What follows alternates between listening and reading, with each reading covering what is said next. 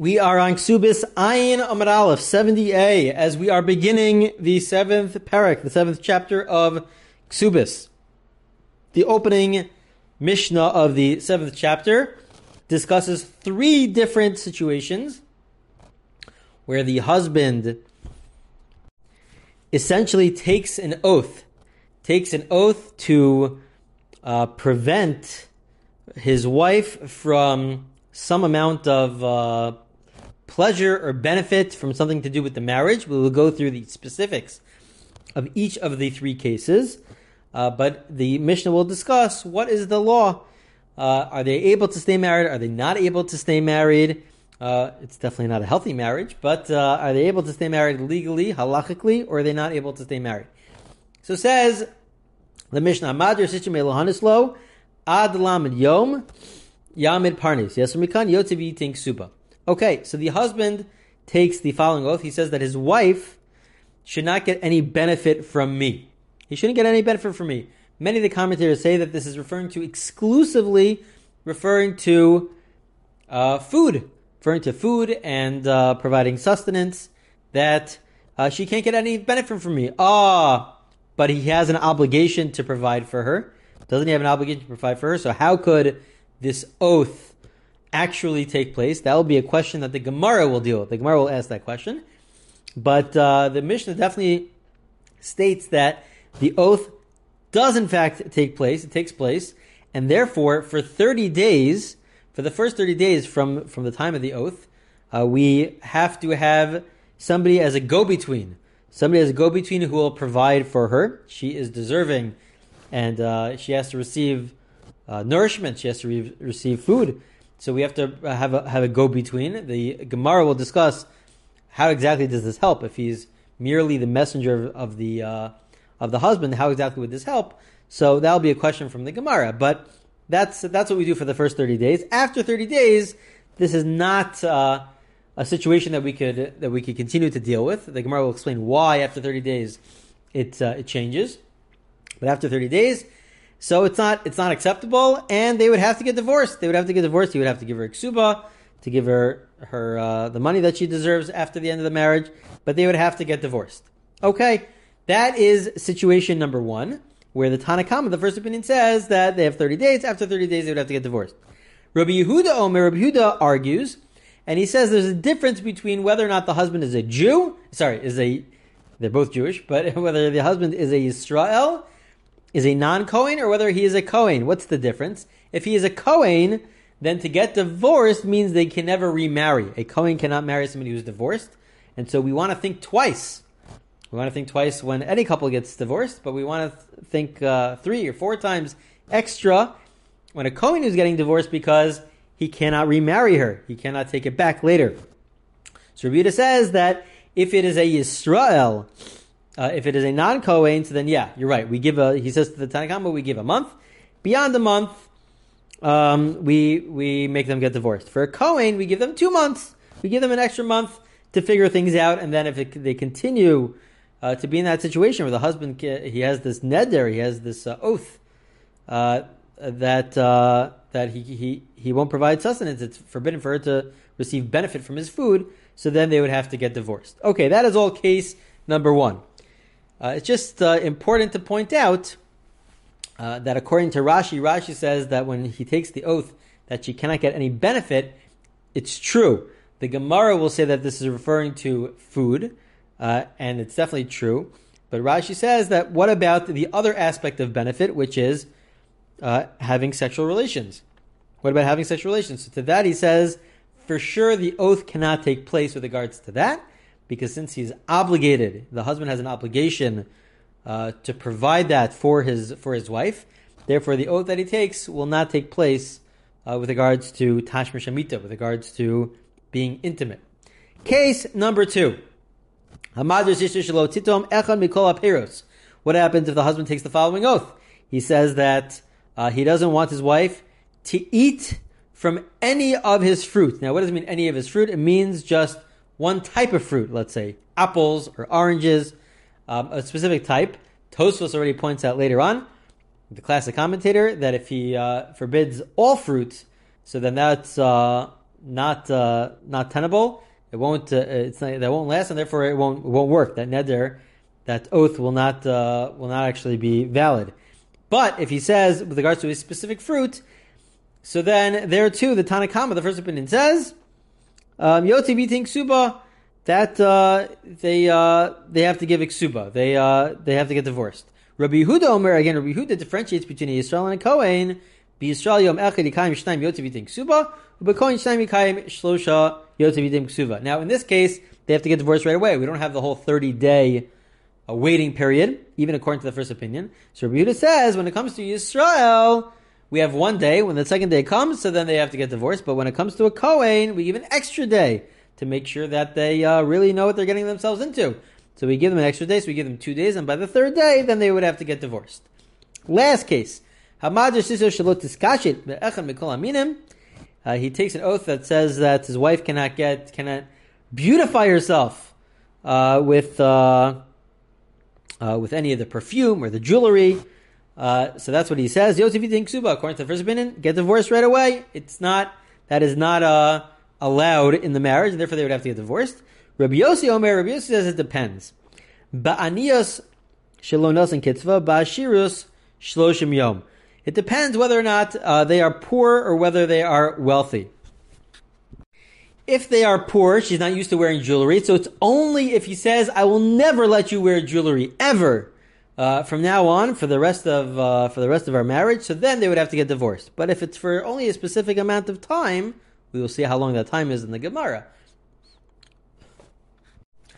But if it's only for a very specific amount of time, so then they could stay married. However, if they are wealthy and she's used to wearing jewelry, something that she walks around with jewelry all the time, so then we give 30 days.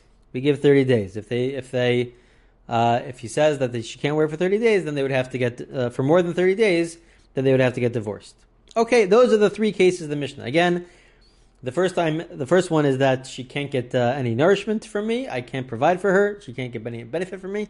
Number two is that he refuses to allow her to eat a specific type of a fruit. And then the third one is that he refuses to allow her to beautify herself, to use perfume and makeup or jewelry for any of those things. Okay, the Gemara now will focus on case number 1 as we begin the Gemara on the bottom of Ayin Amud Aleph 70a. They cave in the Mishablah Himatim Madralah. Kol Kamine de Mafkalali Shibuda Vatanan Konam Shani Os Lapicha in the Turk Lahafer Ama cave in the Mishabdelay Lav Kol Kamine de Mafkali Shibuda Achanami cave in the Mishablah Lav Kol Kamine de Mafkala Lishibude. The Gemara essentially asks, I don't understand. How could this neder, how could this oath take place? He has an obligation to feed her. We know one of the obligations that the husband has towards his wife, and most likely, the way we follow is that this is a biblical obligation. This is a d'oraisa biblical obligation, is that he has to provide for her. He has to provide for her food. So how could he then take an oath and say that she cannot get any benefit from his food? It goes against what he's required to do. And we have a parallel example where the oath does not take place because we know that the wife has an obligation to work. She has an obligation to work and to help bring in money for the family. And if she were to take an oath to say that my husband cannot get any benefit from anything that I make, it doesn't, according to the Tanna Kama, it does not.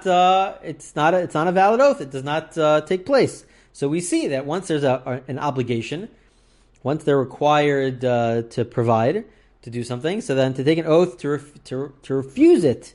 Would not be a valid oath. So what's going on here in our Mishnah to view this as a valid oath? So the Gemara will give a few suggestions. The first suggestion is will be rejected. This first idea will be rejected, but the suggestion is so then moving on to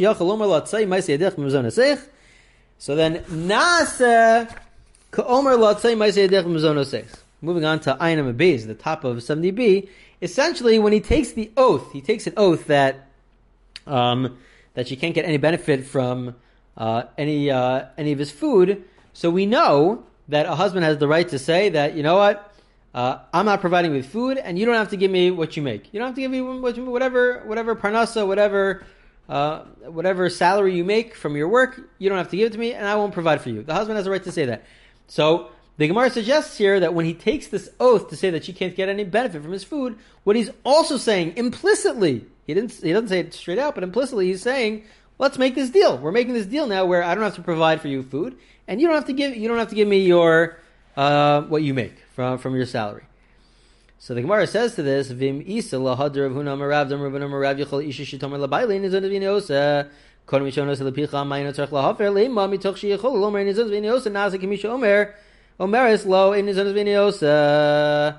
If this is the case, asks the Gemara, so then we've just mentioned a few minutes ago that when she says, if she were to say, my husband cannot get any benefit from my work, and we said that that can't take place, that's not a valid oath because she has an obligation to give what she makes. So then according to the opinion that says that she too has an ability to say the following, to say, I don't want your food and I'm not giving you my money. I'm not giving you how much I make, my salary. She has the right to say that, if she has the right to say that. So why don't we say, just like what we said about the husband, that we could understand that there's an assumption within the oath that he's basically making this deal. So too, on her end, she takes an oath and says, my husband can't get any benefit from what I make. Why don't we say, instead of saying what the Brisa says, which is that it's not a valid oath, it is a valid oath. But she's also implicitly saying, and we're making this deal where you cannot take my maise yadaim, you cannot take my money that I make, and also you won't provide for me food. We'll make that deal. Why don't we reinterpret his words, just like we reinterpret his words? So because of this question, we reject suggestion number one. So what is the Gemara answer? Ella lo temenase ella b'omer lo tzei maisei dech muzon aseich. Rather, the case is, and this is what the answer number one will be. Well, there's more to explain than answer number one, but answer number one, or answer number two, which is the first real answer, is that it's where he says explicitly. The only time the Mishnah works is where he says explicitly, before he takes this oath, he says, we're making this deal. I'm not providing food for you. You don't have to give me your salary. That's the deal. And now, in addition to that, I'm also taking an oath to say, not only am I not giving you any food, you cannot get any benefit from my food at all. And that's what he's saying. And that's that would be the case where the neder, where the oath would be valid, because he's no longer obligated to provide for her. Okay, so the Gemara says, based on this, ihachi parnis lama. If this is the case, so then why does the Mishnah say that for the first 30 days we have to have somebody go in between to provide for her? He doesn't have to provide for her anything. They made this deal. He doesn't have to give her anything. So the Gemara answers, no. The Gemara answers, it's talking about a case where she tries to work, but she's not able to make enough to survive, to live. She needs food. In that scenario, even though the husband makes a deal and says, I'm not going to give you food, you work on your own and the money goes to you. They have separate bank accounts. Even if we were to say that, but in a situation where she's just not making it, she's not making money, so then for sure the husband has to provide for her. So like Mara said, if that's the case and the husband has to provide for her, so then the oath shouldn't be valid. The oath itself shouldn't be valid. It just goes back to our original point, that if he has an obligation to provide for her, then he cannot take an oath to say that she cannot get benefit from the food. He has to give it to her. So like Mara explains, no, what's going on here? It's a case where she has enough for the necessities and what she really needs to eat. She has enough. She's able to use her salary to provide for that. But for the smaller things, for the additional benefits of what she eats, so then for that she doesn't have enough, and therefore the husband would. So the neder, the oath works. The oath would work, but we still need the parnis. We still need a go-between to provide for the smaller things. So the Gemara says, I understand. Whether it's important or whether it's a less important food, I understand. What's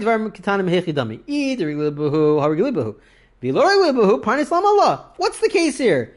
The husband has to provide for his wife. If it's something that she's used to, so then the husband has to provide. If it's something that she's not used to, the husband doesn't have to provide. So let's figure this out. What exactly is the case? And if he has to give it to her, the oath shouldn't work. So the Gemara answers as follows. This is the conclusion. She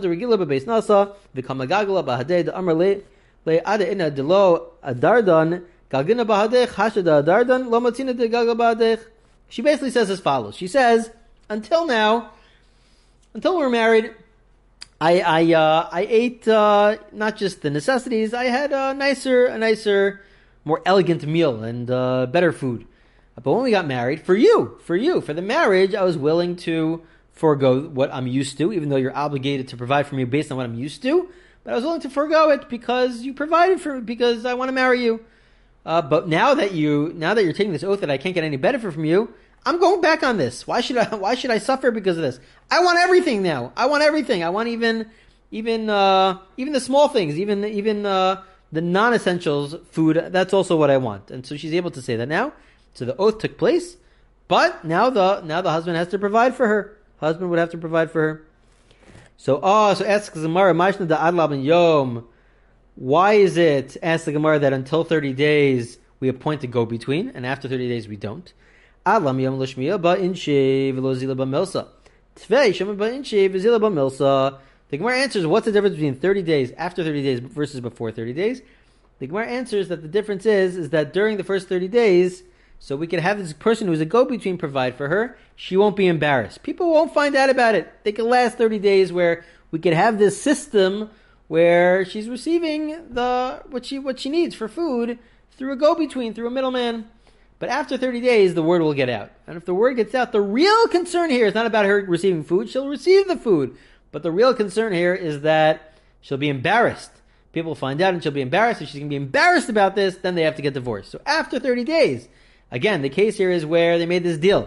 And the husband said, I'm not providing for you food, even though generally I have to, but I can make this deal with you. I'm not providing with you food, and your salary is your salary. You don't have to give me what you make.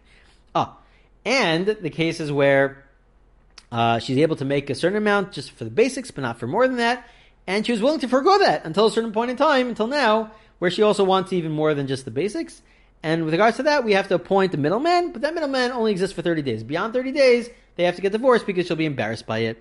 That is all answer number 2, which is the first answer that we accept, but it's answer number 2. Answer number 1, which we rejected, was the fact that there must be assumptions within the oath that he doesn't want to give to her. No, answer number 2, we rejected that. Answer number 2 is that he says so explicitly. Explicitly, he states, I am no longer providing fruit for you, and you don't have to give me your salary.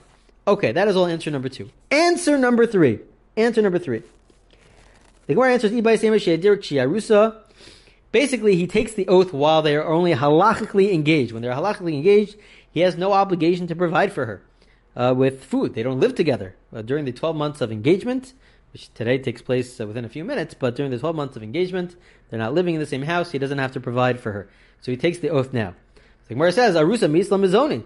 So if that's the case, she doesn't get any food anyways while they're engaged. So what's going on here? Why do they have to get divorced? So the Gemara says, essentially,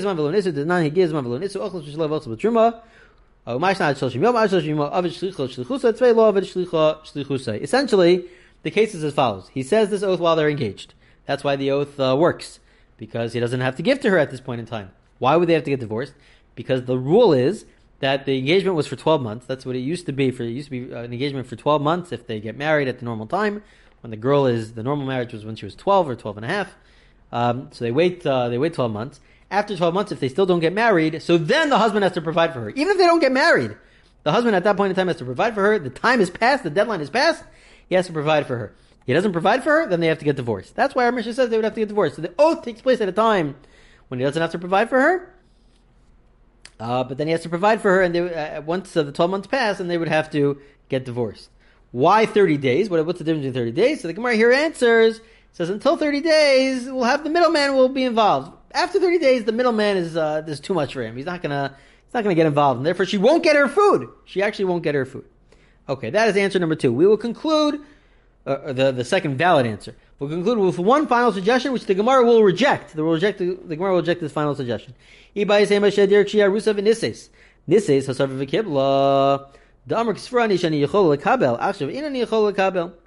Essentially, he takes the oath also here, in this answer, when they're engaged.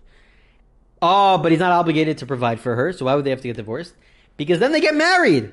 Now that they're married, he has to provide for her, so they have to get divorced. The Gemara says, I don't understand.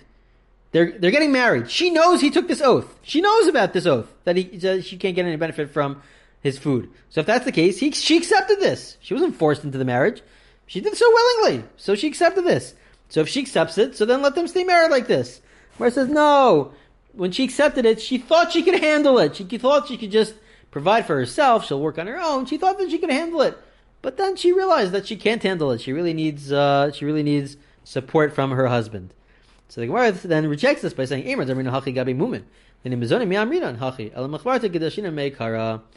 Gemara says, we don't really say such an argument. If she accepted it at the time for food, so then we assume that she knows she can't back out of that. She can't back out and say, no, later on, no, I didn't know what I was getting myself into. Maybe we'll say that in other situations, like if there's certain movement, if there's certain blemishes on the body of the husband, she thought she can handle it, she can't handle it, she could go back. But to say that with regards to food, I thought I could handle providing for myself, and it changed, she can't handle it, that we don't say. So rather, the Gemara ends up saying, the Gemara had four suggestions, we're left with two. There's only two in the end, two suggestions.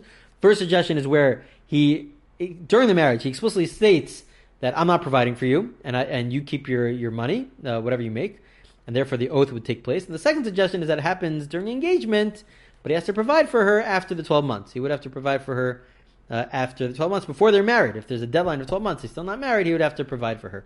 Those would be the cases where the oath would take place, and they would still have to get divorced afterwards because in the end of the day, he would have to provide for her after the oath.